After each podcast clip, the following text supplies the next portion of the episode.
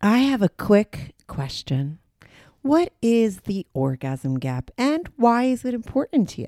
Well, She Comes First is a fun and informative sexual health podcast hosted by Dr. Nick Myers, which is now available on mobile podcast players everywhere.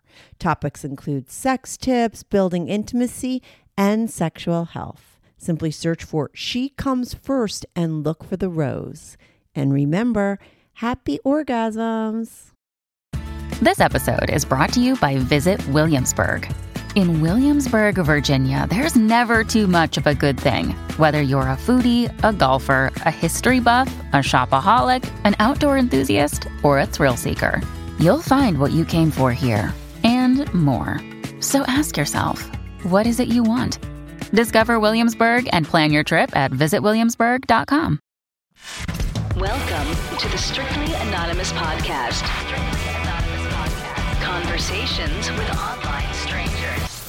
We place ads online. Craigslist is definitely the gift that keeps on giving. Real people respond. You go to Singapore or Thailand, you can't not do it. The temptation is just too much. Real problems. Does your friend know that you're banging her? No, he has no idea. And anything goes. Motto of the show let your Greek flag fly. Probably the only good advice I'll ever give you is to re-hide your whips and chains. Here is your host, Kathy. Hey, welcome to the Strictly Anonymous podcast with Kathy. If you haven't followed me yet on Instagram or Twitter, make sure to follow me. Go to your phone right now, click on Instagram, and follow me at Strict Anonymous. Same shit on Twitter at Strict Anonymous. If you're listening on a podcast app, make sure to subscribe to my channel as well as hit five star review if you love my show. As well as if you're listening on YouTube, make sure to subscribe to my show, like and share my videos, and comment on them. I love the conversations that go on about my episodes over there. Most of the time, the people who are on the show are reading them. Sometimes they don't reply, but trust me, they're always reading them. So if you want to get in on the conversation and talk about my guests and the episode, go to YouTube if you're not, if you haven't yet, and subscribe to my show. It's Strictly Anonymous podcast over there as well. If you want to be on the show, I'm always looking for people to call in. You can send me an email, strictlyanonymouspodcast at gmail.com, or go to my website, strictlyanonymouspodcast.com, and click on Be on the Show. If you have a naughty confession or any kind of confession that you want to leave, you don't want to be on the show, I still change all the voices there. I also change the voices for everybody on my show too. So always remember that's why it's called Strictly Anonymous. Nobody will know who the fuck you are. But if you want to leave a message on my 24 7 anonymous confessions hotline, you can call in the number 347 420 3579. 347 420 3579. The number to the confessions hotline, as well as the email to be on the show, is all in the description. If you want to join my Patreon, go over there. I give anonymous pics of my guests as well as these episodes ad free and early, and you get all the anonymous confessions that are coming in. They are rolling in like I have too many to. I don't know what the fuck I'm going to do with them. I just have so many of them. I can't even tell you, but I've, been airing them over on my Patreon. It's five dollars a month. You could sign in anytime. You could sign out anytime. It's to patreon.com slash strictly anonymous podcast. That link is in the description too. Okay, now let's talk about Steve or Steven. I forget what I named him or what he named himself. He called in today. Uh, he is he uses the word sex addict. He believes he's a sex addict. Uh, he's done all kinds of crazy things. I mean, before you know, he did all kinds of crazy things when he cheated on his wife behind her back. But he was doing crazy things before he even got married to his wife. He was acting out because he had hardcore things happen to him when he was younger. He knows what happened to him when he was younger. It was sexual abuse. He talks about that. You'll be horrified when you hear about who abused him and what went down. He talks about how that affected his life. He talks about all the kinds of crazy scenarios he got involved with because he was addicted. I mean, this was a guy that, you know, sex was his drug. So any way he could get off, he would get off. So whether you were a guy or a girl, whether you were someone he knew or not, whether he knew you for two minutes or two hours or two years, he might fuck you because he was just looking to have sex that was his addiction. That was his drug of choice. He talks about some crazy scenarios that he did how he had his first guy on guy experience the erotic massages he went and had done the, the hand job he got on airplanes the neighbors he fucked the receptionists he knew for one second that he fucked and where he fucked her and why she fucked him and all that kind of good stuff as well as all the stuff about you know how he realized he was a sex addict how he got caught. He eventually got caught and that's how he got quote unquote sober uh, you know and he then relapsed and hit rock bottom and then really got into some hardcore counseling and some interesting kinds of therapies that really helped him. And he talks about all of that this is a great episode uh, for anyone that thinks they know a sex addict, for anyone thinks that they're with a sex addict, or for anyone who is maybe thinking they're a sex addict, or anyone that just likes human nature. This is the stuff I like. These are the kind of episodes I love. Uh, so I'm going to get right to it and be right back on with Steven. This is the Strictly Anonymous podcast. Hi, Stephen. Welcome to the Strictly Anonymous podcast. How are you today? I'm good. I'm good. How are you? I'm good. So I kind of know a lot, a little about you. I don't know. You know, the story is always different. You emailed me a lot, but I would say the short story is that you. I mean, you claim that, and these are your words, that you have a sexual addiction. You have, and you did have a lot of trauma when you were younger. Uh, I would, we always go back to that kind of stuff. To me, I always do if somebody has any kind of addiction issues. And in the middle of that you know in the middle in the beginning you were taken advantage of by many people when you were very young and you have been diagnosed with a lot of issues now as an older person. And in between you have done a lot of crazy things like you definitely acted out sexually which makes sense with your backstory because i know it. But why don't we i don't know where you want to start. Let me know if i'm telling your story correctly. Well, so far everything you you've said is accurate. Yeah. Every, everything is definitely uh, direct and, and to the point. So yes, everything you said so far is completely accurate. But let's start. So and now, are you still married to the wife? Because what I was under the impression by your email is that you have done. I mean, because you did act out sexually. There's a lot of things you did before you got married. We could get into that stuff. But the stuff that you did when you were married, I mean, you were basic, and I'm assuming you did the stuff when you were married. Like, I mean, you fucked men, you fucked women, you got massages, you would get off on anybody that you could, and I was under the assumption by what you told me in your emails that you had you did get caught. So I'm wondering, are you still with the wife that you got? Okay. Okay, so you were able to work through all that. that is correct. That's great. You're lucky. How did you get caught? The the, the beginning of, of getting caught was I was in a um, I guess you could call it an electronic uh, affair with somebody Mhm. uh, from where I grew up, and it was video, uh, you know, video phone kind of stuff. And one day she, I guess, broke down to her husband and, and confessed. And uh, and I was actually good friends with her with her husband. Oh no! And no. uh, so you know, of oh course they live no. they, they they live in another state. So he they called, you know, she kept calling me and I wasn't answering and she said, please pick up the phone. So I, I went outside to the to the grill. I was making dinner and when I called, he answered. And I, I knew right then. In fact, I had an inclination that's what had happened, and it's what probably why I didn't answer. And he told me that he knew, and he was going to allow me. Well, no, no, no. He was very, he was very calm. Yeah, yeah, no, he was very calm about it yeah. he he respected me and he said it because keep in mind to most people it was it, it's almost like a I was a different person the, the the actions and attitudes I took never related to my public persona that people knew me as Yeah. so he he only knew me as this other way so he's like you know I know who, how you are and, and the gentleman you are you know and I'll allow you to come clean to your to your wife he said "You- but you need to tell her uh, before I do Mm-hmm. he said, I'm going to talk to her later. He said, but I'll let you talk to her first. I, weaved a tale to try to admit enough, but to stay out of it enough. And things were okay. Things were a little tense. I, I, I had told her I got myself in a little over my head, helping them with some of their, their issues. You know, this is what had happened. and she's she seemed okay about it. And then the next day, I'm at work. She calls me and she says, "You can find yourself a new place to live."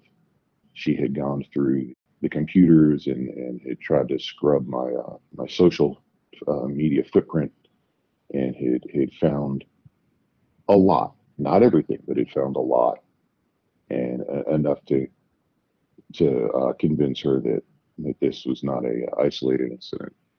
Right, which a lot of times it's not. I mean, sometimes it is if it's an affair, and it sometimes shit happens, you know. But this was mm-hmm. you were like a serial cheater. You weren't. It wasn't just with that woman, and it, it was mm-hmm. with men too. So, like, did she find any kind?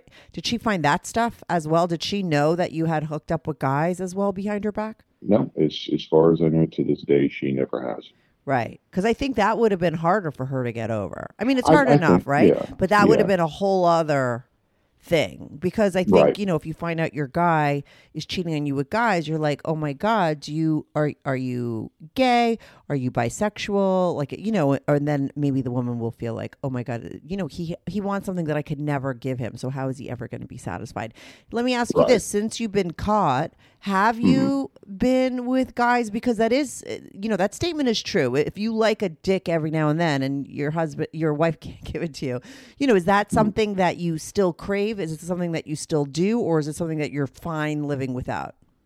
Well, I, I, I think the the best thing is to to clarify the actions that, that go along with that. Yeah. It it's not a matter of wanting wanting a dick or Yeah. wanting men. It actually is my actions and everything I've done were all about it is selfishly about my getting pleasure. Yeah. You know, it, it was an extension of of uh, of masturbation, if you will Mm-hmm. basic basically in the beginning what happened was yeah there was some some curiosity and like i had uh, like i had written to you you know when i was curious and i i convinced that that guy to you know i, I baited him along until he would do something you know for me it, it was it's a matter of getting off you know i always have a i always but i used to have a theory that i would tell people i said i don't care who's on their knees in front of me as long as i as long as it's safe and happy and i get off i don't care Right. whose Mhm. hands or who, whose mouth it is. Right. I get it. So, so that was the, the convenience, if you will. Yeah, You that know, makes sense. Um,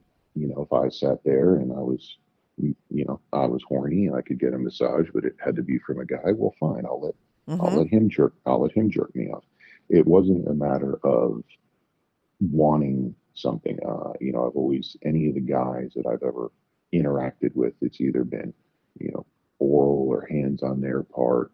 You know, I I, I experimented orally with them a little bit, but um, I was, if anything, I would uh, I would top them. Yes, there were a couple of guys that I fucked, but it never on on the receiving end. I um, my my interest in that was purely, you know, if I was to receive, would be from a uh, a woman with a strap on. Yeah. Uh, and, and in fact, there was one that her and I had, had we had been uh, together, if you will, you know, on on the on the side for for years, Mhm. and that was some that was actually something we had explored doing.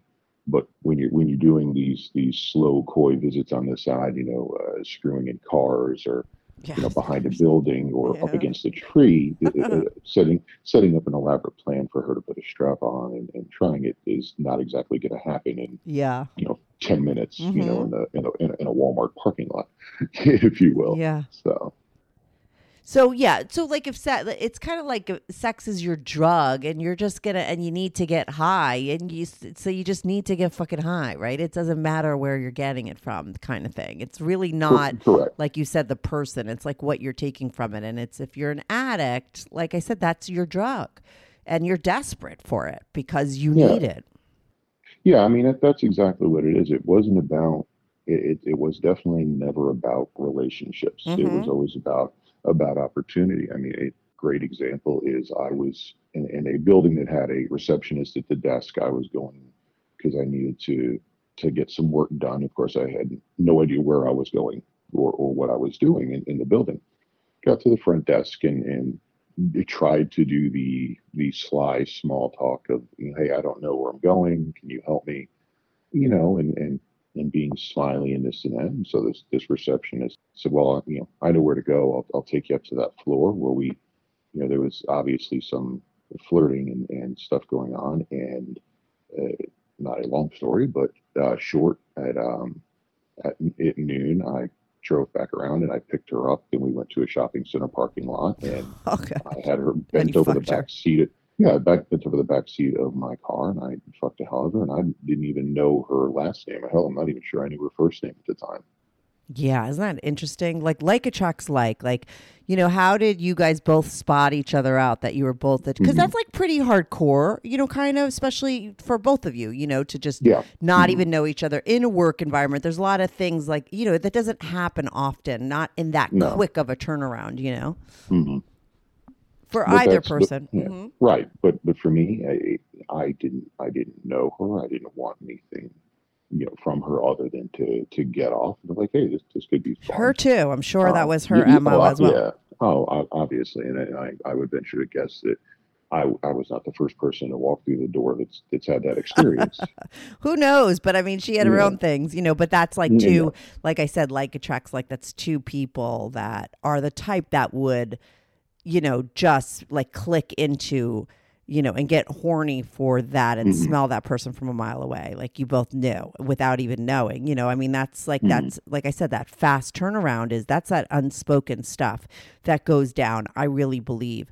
Um, so let's just go. So now, uh, let me just ask you this quick, uh, like ending of the story, and then I want to go back. Like, where are you now? If you're like a, you know, an addict, and you know that you have this addiction, are you clean, quote unquote, sober? Are you past it? Are you still acting out? I mean, do you have a grip on it? I'm probably right now about mm, three, four years now. Good news. Strictly Anonymous podcast is looking for people to call into the show. So if you lead an interesting, naughty secret life that you want to talk about while remaining anonymous or not anonymous, if you're out and proud, that's cool too. Send me an email, strictly anonymous podcast at gmail.com. That's strictly anonymous podcast at gmail.com. Or go to my website, strictly anonymous podcast dot com and click on be on the show. If you have a short confession that you want to get off your back call my confessions hotline 347-420-3579 that's 347-420-3579 you could call that number 24-7 i change all the voices on the confessions too so you remain anonymous. The number the website and the email address will all be in the description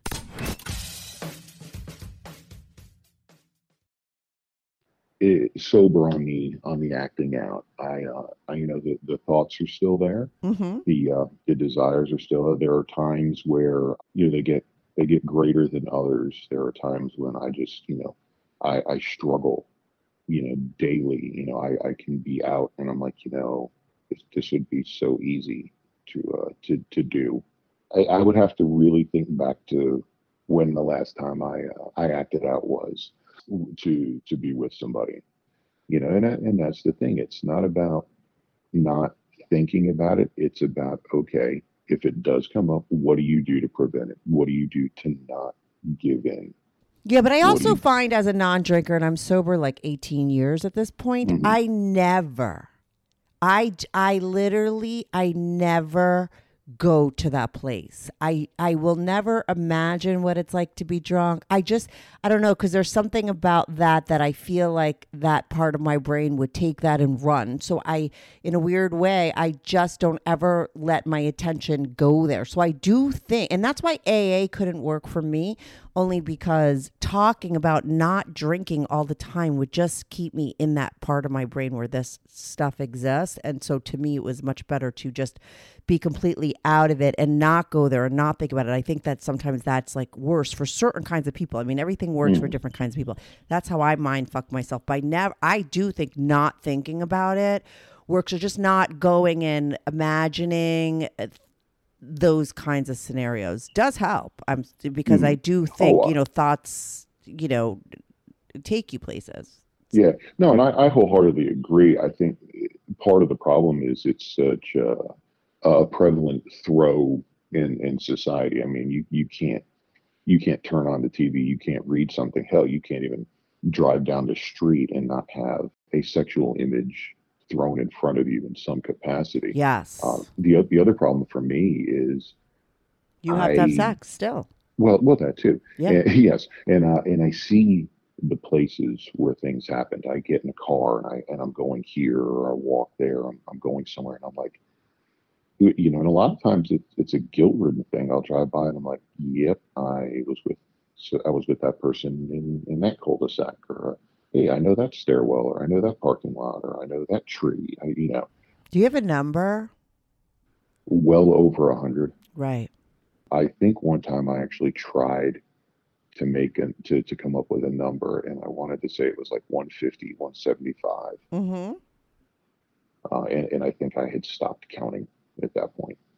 Now, when your wife found out, did she find out like that kind of scope of things, or did she just find out about a couple people, or did she just was it opening up Pandora's box?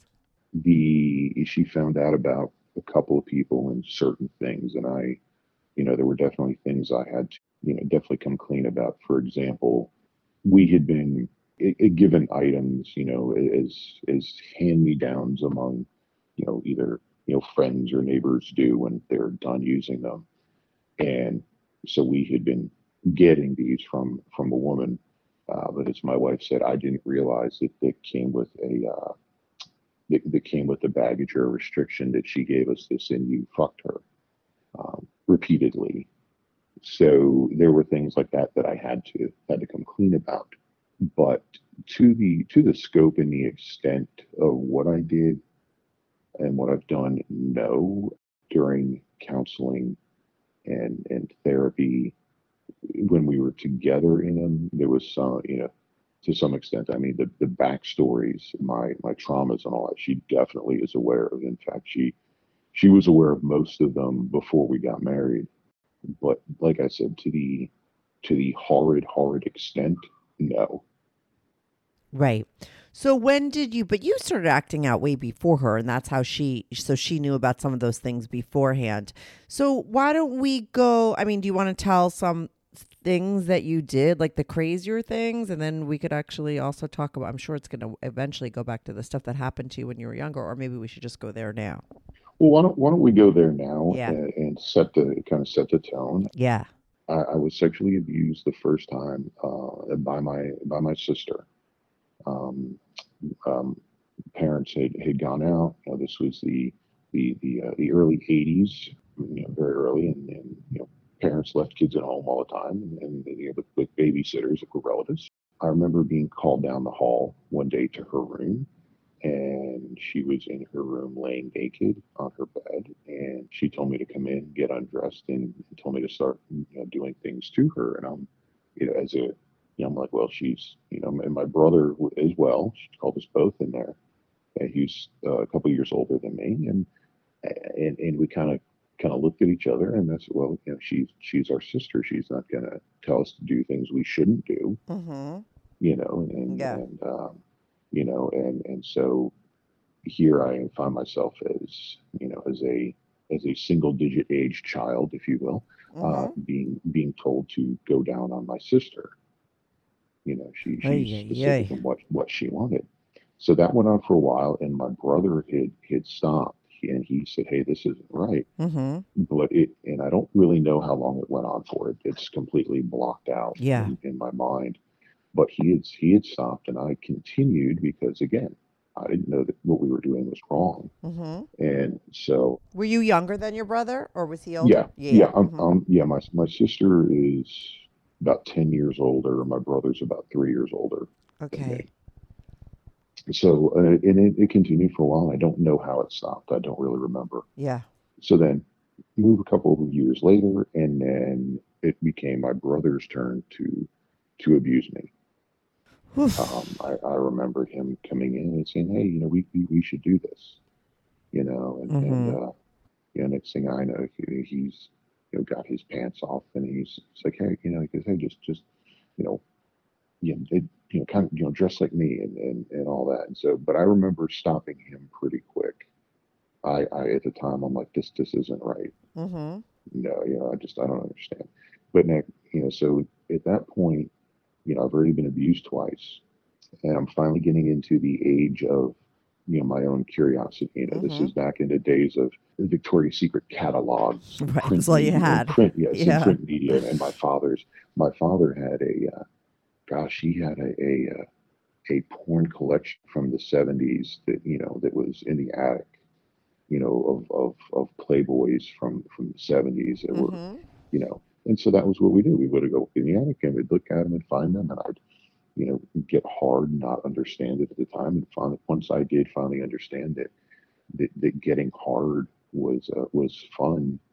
You know, um, I can still tell you my the first time I ever got off was a Sports Illustrated swimsuit issue to Heather Locklear in a pink bikini, and I was grinding myself on my mattress until I, you know, came in my pants. You Yeah. know, but then at that point, it was any time somebody wasn't home, I was I was sneaking a look at porn. I was, you know, getting my dad's videos. I was going up in the attic, I was finding you know, his Playboys and this and that.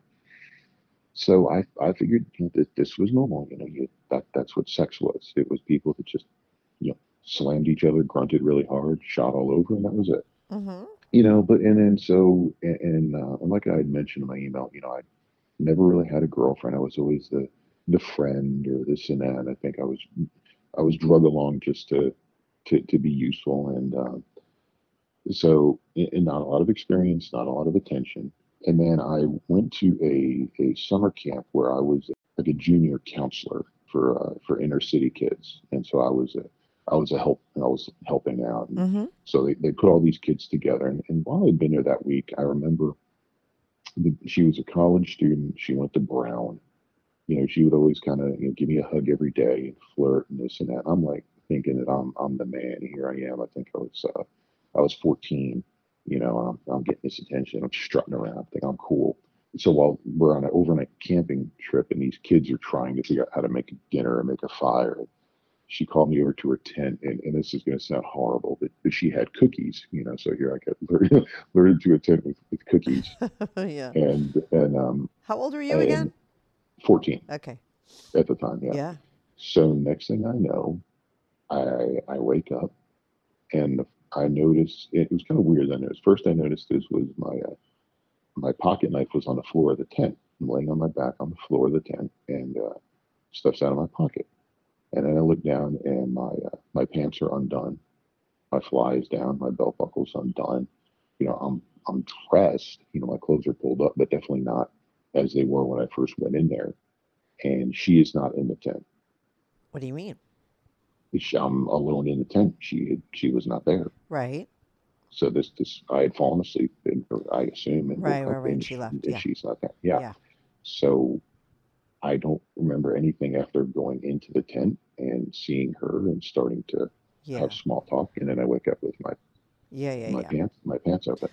Yeah, you Uh, probably learned how to, you know, fucking check out after all that stuff that happened to you. You know, you probably just knew how to disconnect at that and point because you had been yeah. abused so much before already. Yeah, yeah, and I think I think you're exactly right when about just being checked out, because then fast forward to to high school, still not seeing anybody, not really, you know, always being the friend, and not for lack of trying. I mean, I like, you know, there were girls I liked, and I would Yeah. tell them and get shot down, and and then so you know, I had, you know, there's always. You know, see, back in the time, it was the the rock chicks in my day. She had, you know, jean jacket, big hair, this and that, and uh, we were friends, you know, and um, we were, we were kind of flirty, and it was to the point where she needed a ride to work, and I was I could drive, and it was just happened to be Wednesdays, and uh, so we were hanging out, and I told her I'd give her a ride to school or a ride to work, and we we stopped somewhere, and she said, "All right," well, she said, "Well, what do you want?" So, and I knew what she was saying, so I just pulled my dick out, and she says, she goes, "Yeah, how'd I know?" And she just you know went to town, sucking me off in the car. And so that became a routine.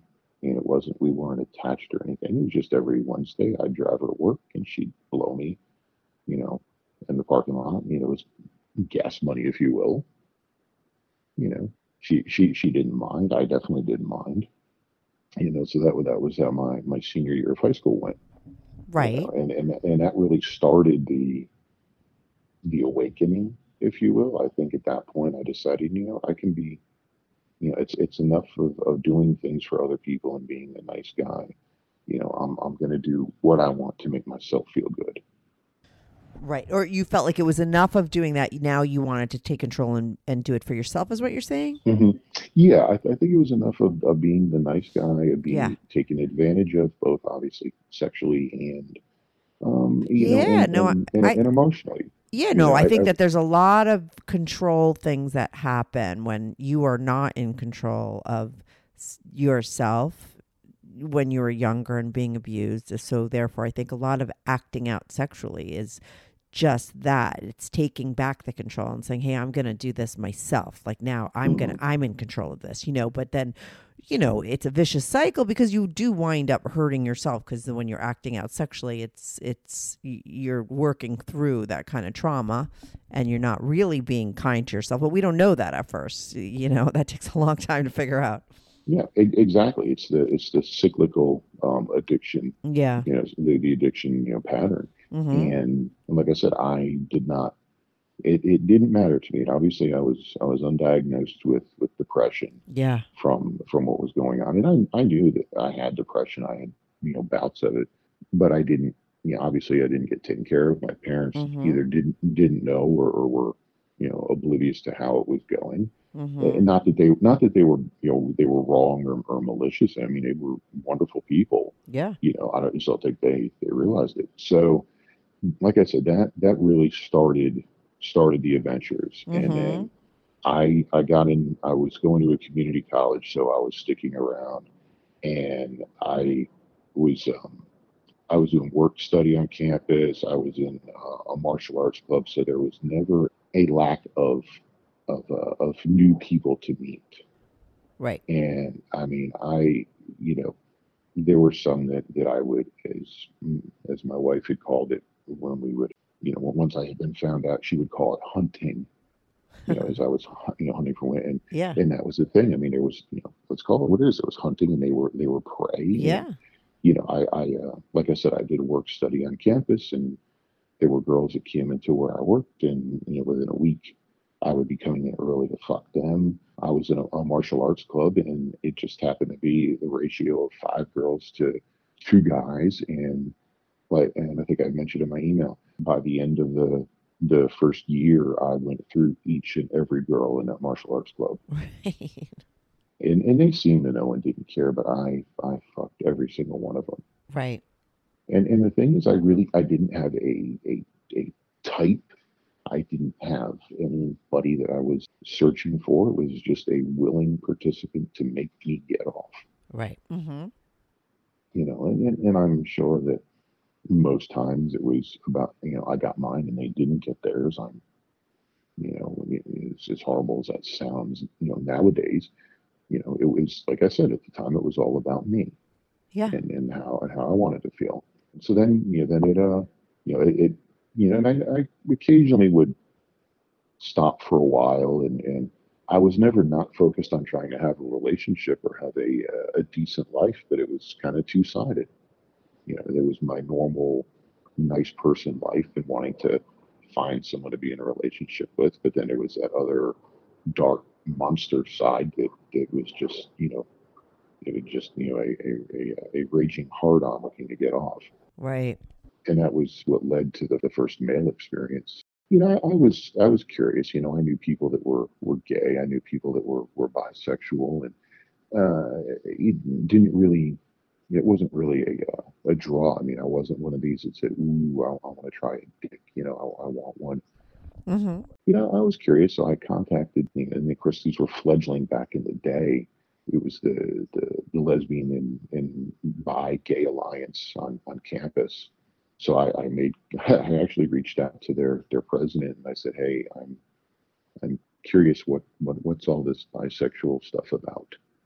You know, I, I don't understand how this how this works. If hilarious you know, and you know, which, which you know, honestly, in a way, I didn't. I mean, I you know, it definitely was not a subject that uh, that no but, but you were going there because you, yeah that but that was your pickup Yeah. line Yeah, it, yeah. At, at the end of it, you're right. And then, so so the correspondence went went back and forth for a while. And then, while he said that this was they were not a uh, a, a dating service, you know, per se, he would he would help me to try to understand it. And then, and, and I knew that that I had it, it baited him a little bit. And finally, one day, we were in a, in a computer lab, and just I didn't know he was there. I was there too. We were chatting on on the computer, and and he had asked had I um, made any progress with my curiosity. And I said, no, not yet. I said, I'm, I'm still looking. And, and he said, well, I think I can help you with that. And he told me to meet him over at a, another building um, on the, the basement level. He said, there's a handicap bathroom. Meet me over there. So I walked across campus. I went into that room and uh, got into the bathroom, shut the door, locked it. And it was one of these things where at that point I was now the, the one going for a whirlwind because he just pushed me up against the door, yanked my pants down, and just went to town, Right. sucking sucking me off. And I, and I'll admit it was it was a it was awesome. It was it was a great blow job. It really was. And uh, you know, and of course when I got done, I, I immediately you know, fled and fled the building. But I was like, you know, that that was pretty good. I said that, that, that could definitely be an option for me Right. you know, if I can't if I can't find a, a willing female participant, I am sure that um, that I can find a guy that'll be willing to do this for me. Yeah. So now your pool just gets even larger. I mean, now Mhm. you, Yeah. it's easier for you to get what you need. Yeah, now now I now I've got uh, multiple outlets. Yeah. Smart. So that that continued that kind of mentality, that kind of action continued for uh, for a while. But like you said, the the times when things would start to cause problems started started to arise. I had a very good friend at the time. He was he was dating this girl. She we were in the same school. He wasn't there, but she was. And uh, she would come by and say hi. We, we were friends, but I I noticed that she was a little flirty, and I'll admit I, I kind of had that little tinge of attraction to her. And of course, the respectful side knew it was bad. So don't even go there. Don't even think about it. Well, she kept coming around, and you know the hugs got longer and this and that. And one day, she would she came by to talk to me, and I just could not look at her. And she kept, you know, and, and literally, I mean, you can imagine, almost looked like boxers dancing she would be in front of me. I would look down, and she says, "Why aren't you looking at me?" And I told her, "Because just you, you should go, you should go." And, and you know, of course, it didn't. And finally, she ended up, you know, we, we, we started we started yeah we started making out, Yeah. you know, and you know we we never we never fucked, but we you know, but uh, eventually he found out. Mm-hmm. You know, I think she told him or something. I don't know.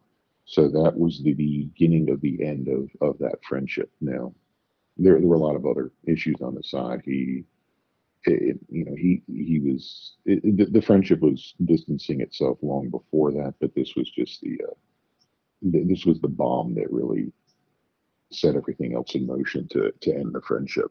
But it was really a shame because we had been friends for probably twenty years. Mm-hmm.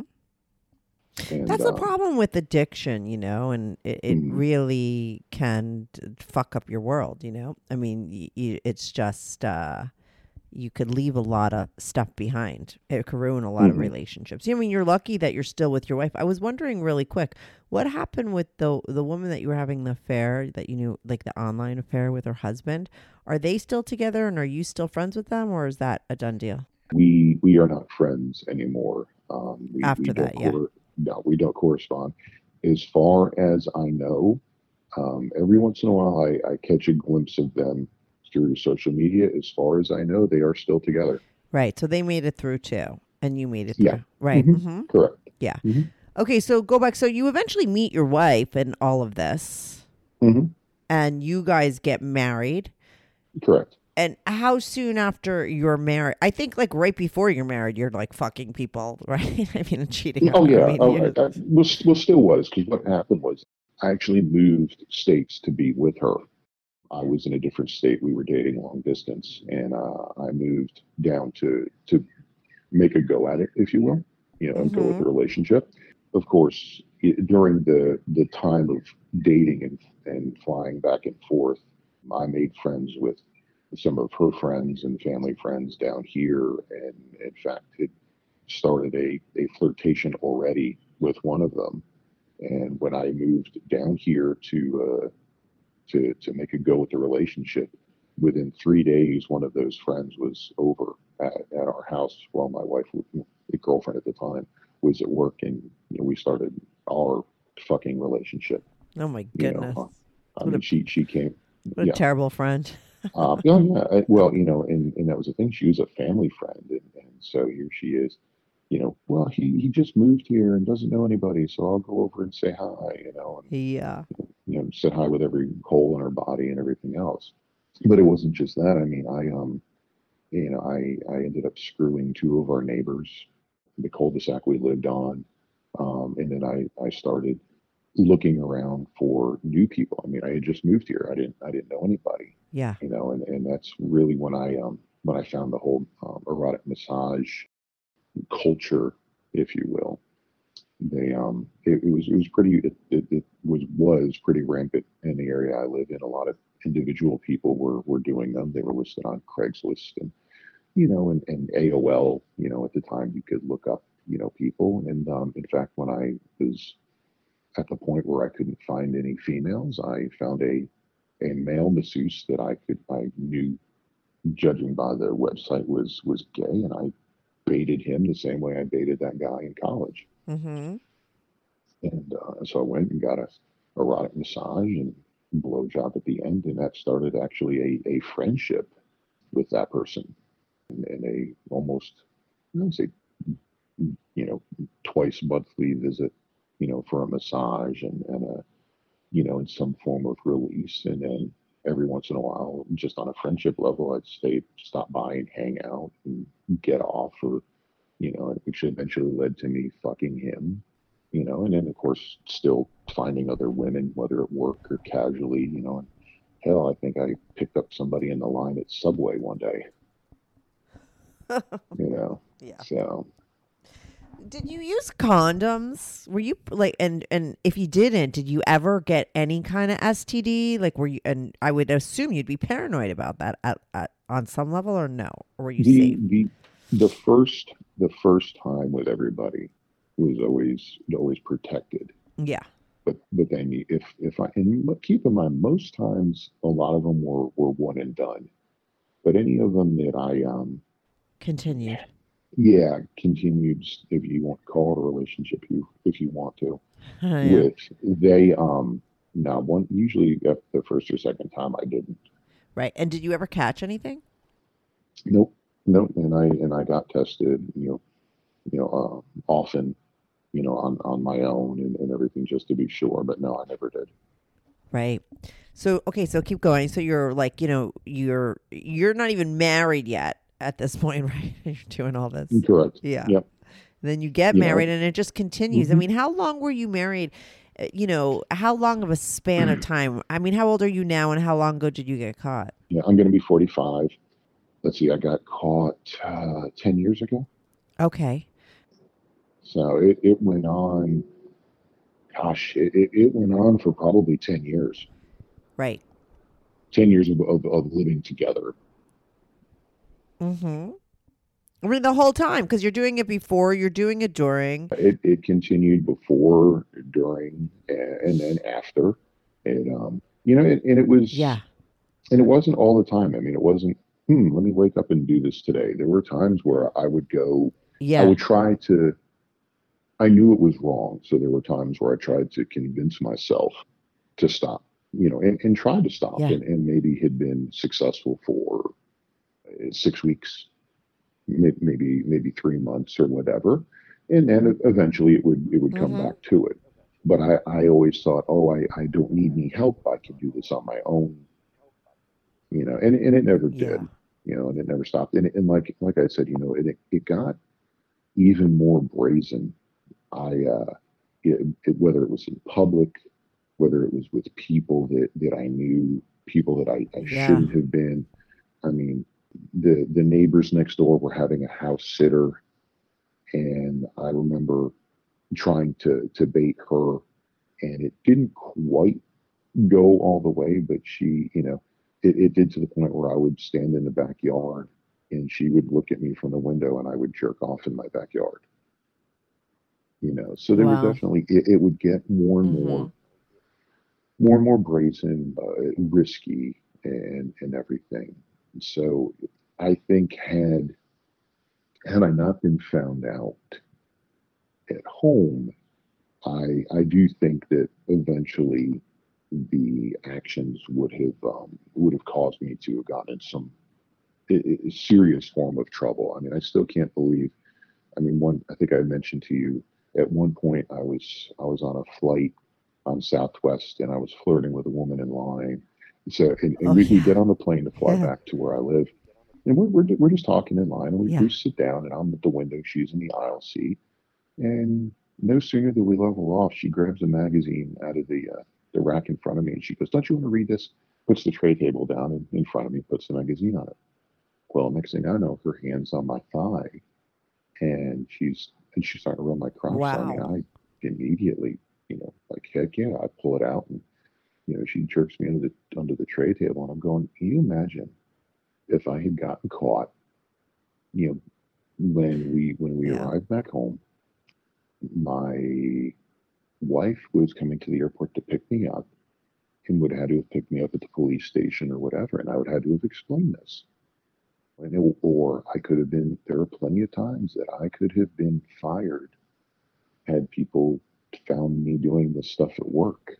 Yeah. So while don't don't get me wrong, the the, the thrill was fun. The the actions were you know were exciting and you know and definitely you know obviously your your your listeners would would love the the, the stories of and think that hey those are those are cool. I said well yeah if you're a single if you're a single or a person in an open relationship yeah they're great but somebody in, in Right. my in my state it's not um, you know, it's funny because I had been with friends that they've had open relationships, and I you know, kind of jump and say, "Hey, well, since you guys are in an open relationship, I'll I'll help." You know, I'll, I'll jump in. None of none Yeah, of them had yeah. lasted. Every everyone that I've known in personally that's been in an open relationship, the Yeah. relationship has broken apart, and and it's moved on. Uh-huh. So so it's one of those things where I think I knew knew deep down that this was a uh, this was a tragedy waiting to occur. Yeah, and I, I do believe, and I've said this many times, that especially to guys that are like one chapter before getting caught, you know, like where you're at, where you're doing something and you're feeling really guilty about it. I'm like, listen, the part of you that feels guilty, the part of you that knows it's wrong, subconsciously is going to uh, right this wrong by whatever you know way it can. So you are heading for a fall. So either do it with your head up high and you know go get the help you need or it's going to be done for you. But on some level you brought yourself to that. You know it's a subconscious thing. It's very different than the person that's doing it and doesn't feel a fucking thing about it. Those people could go mm-hmm. on their whole lives you know but when you do have that confliction and in a weird way, I have to say, as an addict who got sober myself, I mean, you're lucky you had that. That part of you saved you. And you're lucky, like you said, that it happened, you know, in that you didn't get busted. I mean, you did get caught and your wife was collateral damage. And, like, you know, if I was talking to her, it's uh, she wasn't lucky at all. I get that. But, you know, in a weird way, you were saved you know but i do believe that you brought that on yourself on some level because you had had enough there was some part of you that had enough the part of you that knew it was wrong the part of you that didn't want to feel guilty that part of you one and i like i said before i do believe that you're lucky because you were saved. You know you got out of that sort of because that all that is is like you know the mouse on the wheel. You're just chasing the fucking dragon. And you're never going to get what you want because all you're doing is running away from all this pain and and you're hurting everybody. Like all those all those relationships in the dust and all that stuff that you're doing you know and and and you're just hurting yourself too because all that acting out is you just not even being kind to yourself you know so having that all come up and out i mean i would assume after you got busted you got into therapy and you started to really unpack the stuff that happened to you when you were younger did you always remember yeah, it yeah, I, I always did. i mean how did you go to family functions with your brother Um, and sister You know, I. I would go, and we're not we're not very Mhm. close, and we all we all live in different places. Yeah. And, and I'll be honest with you, I don't Yeah. I don't remember the last time we were all together. I think the last time we were all together was my my niece got married, and gosh, she's she's got Yeah. two kids now. She's been married six years, maybe. So that was the last time we were all together. And if I speak to either of them more than maybe twice, three times a year, it would be a lot. Of course. I mean, I, I would assume that it would be so uncomfortable for you to be in their presence. Yeah, it, it, it is. And the thing is, they've never once brought it up. They've never once apologized. I don't think they've ever dealt with whatever issues were, were their own that, that led them in that direction. Yeah. And, Yeah. you know, and, and I'm, hmm you know, they, they don't know what I've been through. Uh, in fact, my, when I first got the 10 years ago when this first found out, I let my parents in a little bit on what was going. You know, they didn't know much. They knew I got busted being involved with somebody, and that was it.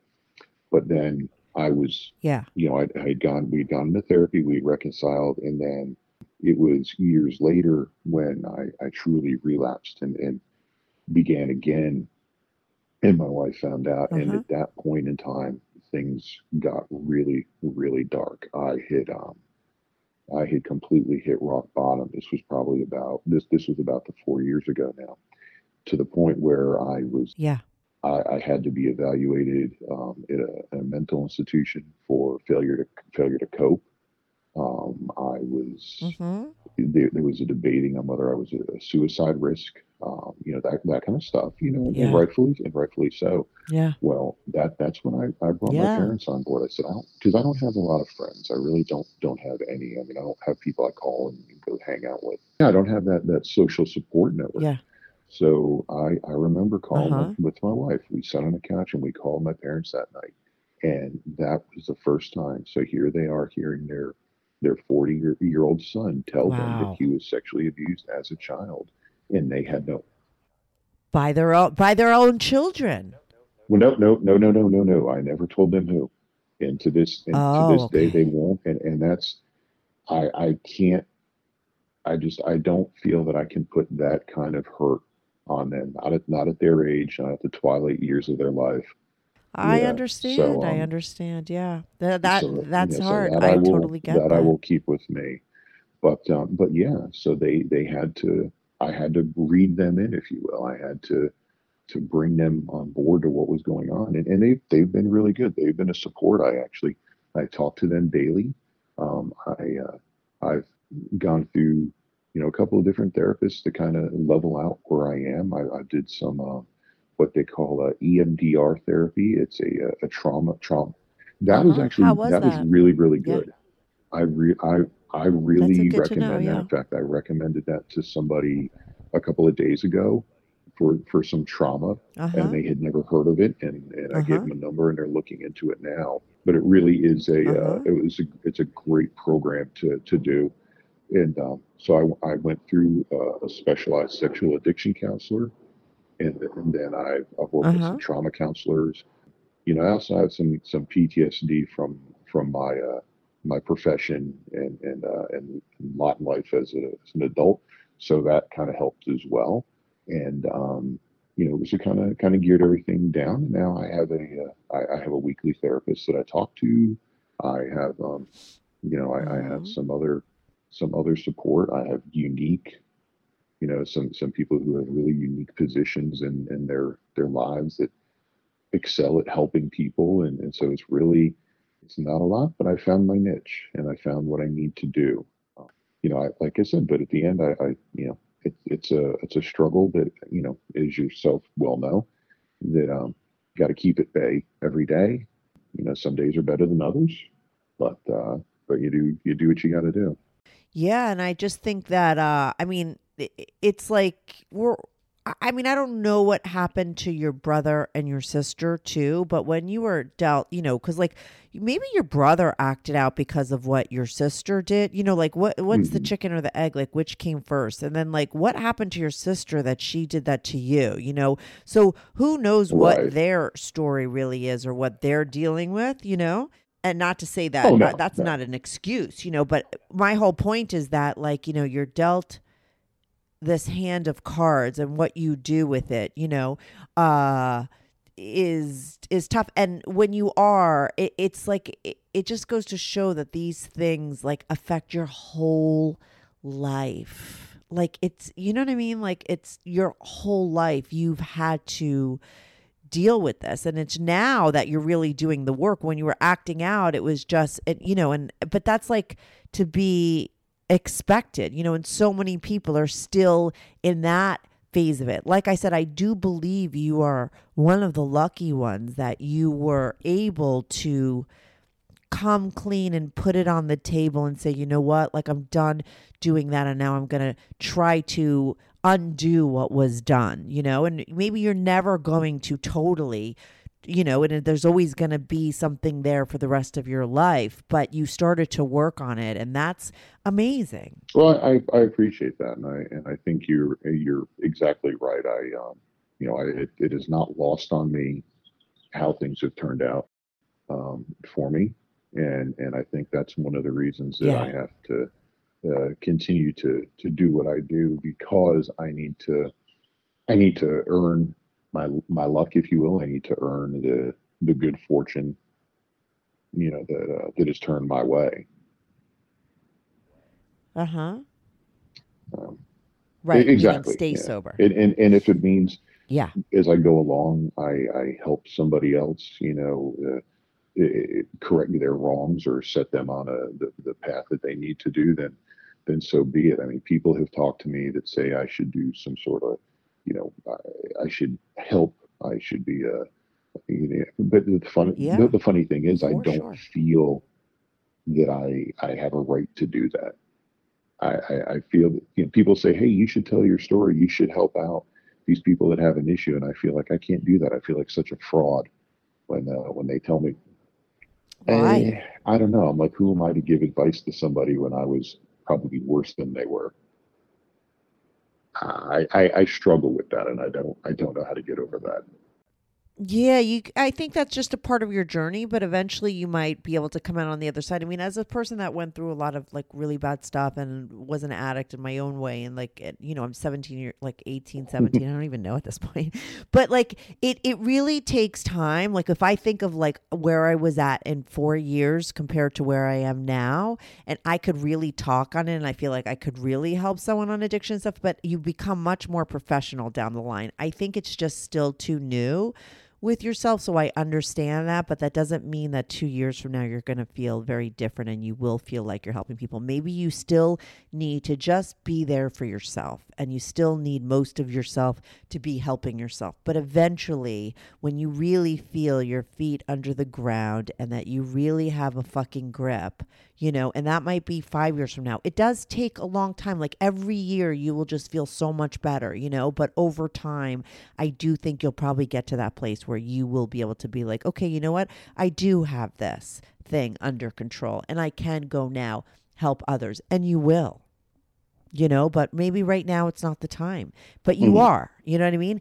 Being on the show, people are going to, fi- I love episodes like this. Like I know that my audience a lot of time is looking for this sex stuff but this kind of stuff is like my favorite stuff i was actually thinking of creating another podcast where it's more clean and i just do the stuff that i really love just talking to people about the regular problems and having these kinds of conversations because i love them you know because i i really started my show because i Mm. like to help people and you know i believe that you will be helping people uh, because the right people will find this episode. You're not just helping people like you, you're helping the woman who maybe is searching uh, for to hear, you know, from the guy's perspective who's cheating like why they do that, right? Because a lot of times like you know someone doesn't understand that, right? Like here you are a guy, like what would you say to the woman who's listening to this that just found out that her husband is like you and thinks, "Oh my god, he doesn't love me. Oh my god, he I wasn't good enough for him." Oh, my, you know, I I feel like your words to that person could also help too cuz I believe that they're probably, you know, why don't you speak to that too? Like did, it had nothing to do with your wife, right? And I think No, people like don't you said. I understand mean, that. if, if if that woman asked me asked me that question, say, you know, we were, you know, opening it up, and she said, you know, hey, he did that. my, my first thing to her, I said, you know, I would tell her, I said, you did nothing wrong. This has nothing to do with you as Yeah. an individual. This has nothing to do with your your either your sexual abilities, experience, inexperience. This has nothing to Yeah. do with you.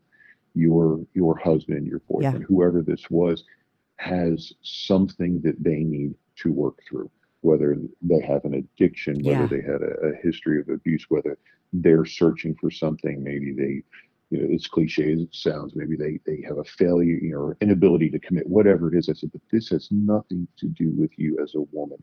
Uh, as a woman, you have done nothing wrong, but been, you know, been attentive and, you know, been, uh, uh, you know, attractive and, and welcoming to him, you know, with, with your, with your body and your, in your person.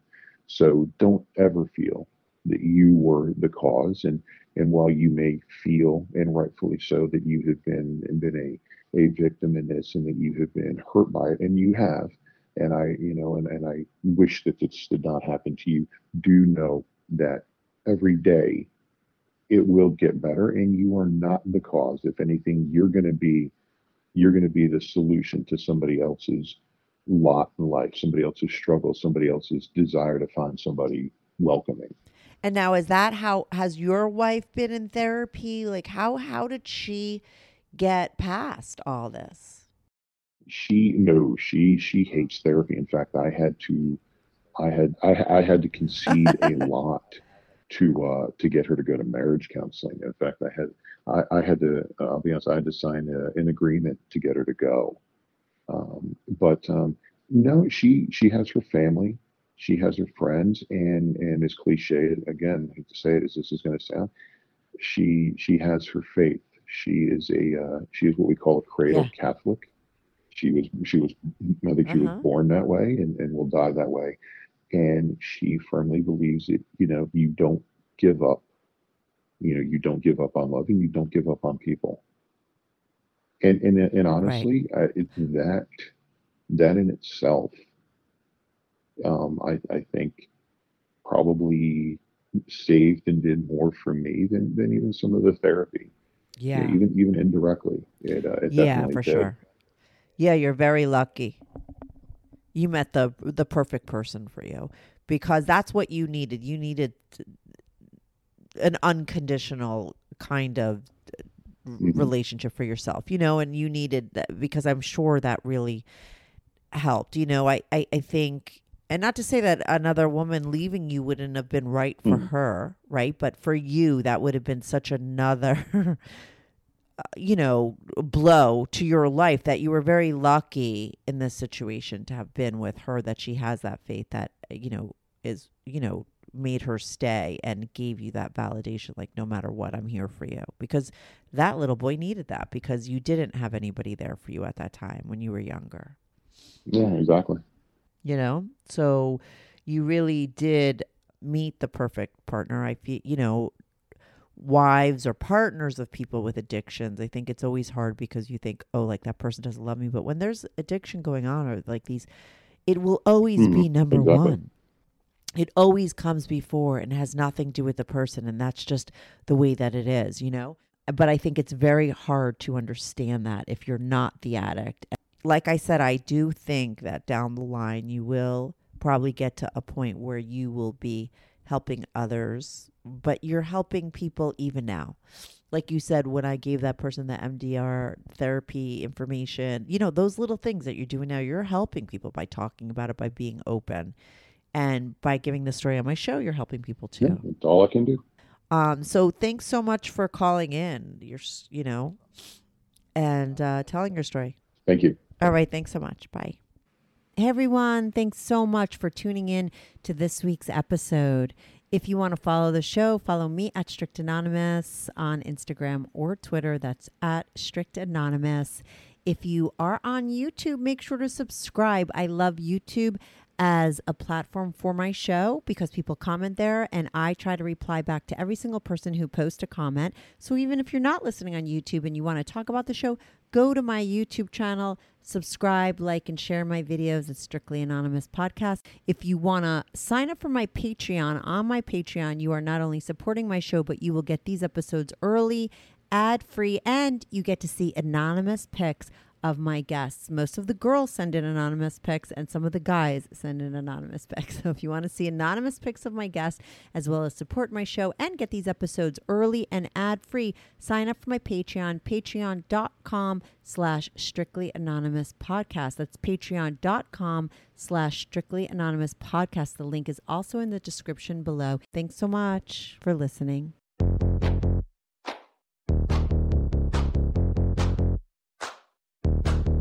Do you have a story, lifestyle, or situation you can't talk about to anyone, to anyone? Or do you just want to let your freak flag fly? And be on the show? Well, Strictly Anonymous wants to hear from you. Send us an email, strictlyanonymouspodcast at gmail.com, with your story and your anonymous name. And remember, everything is strictly anonymous. Strictly anonymous.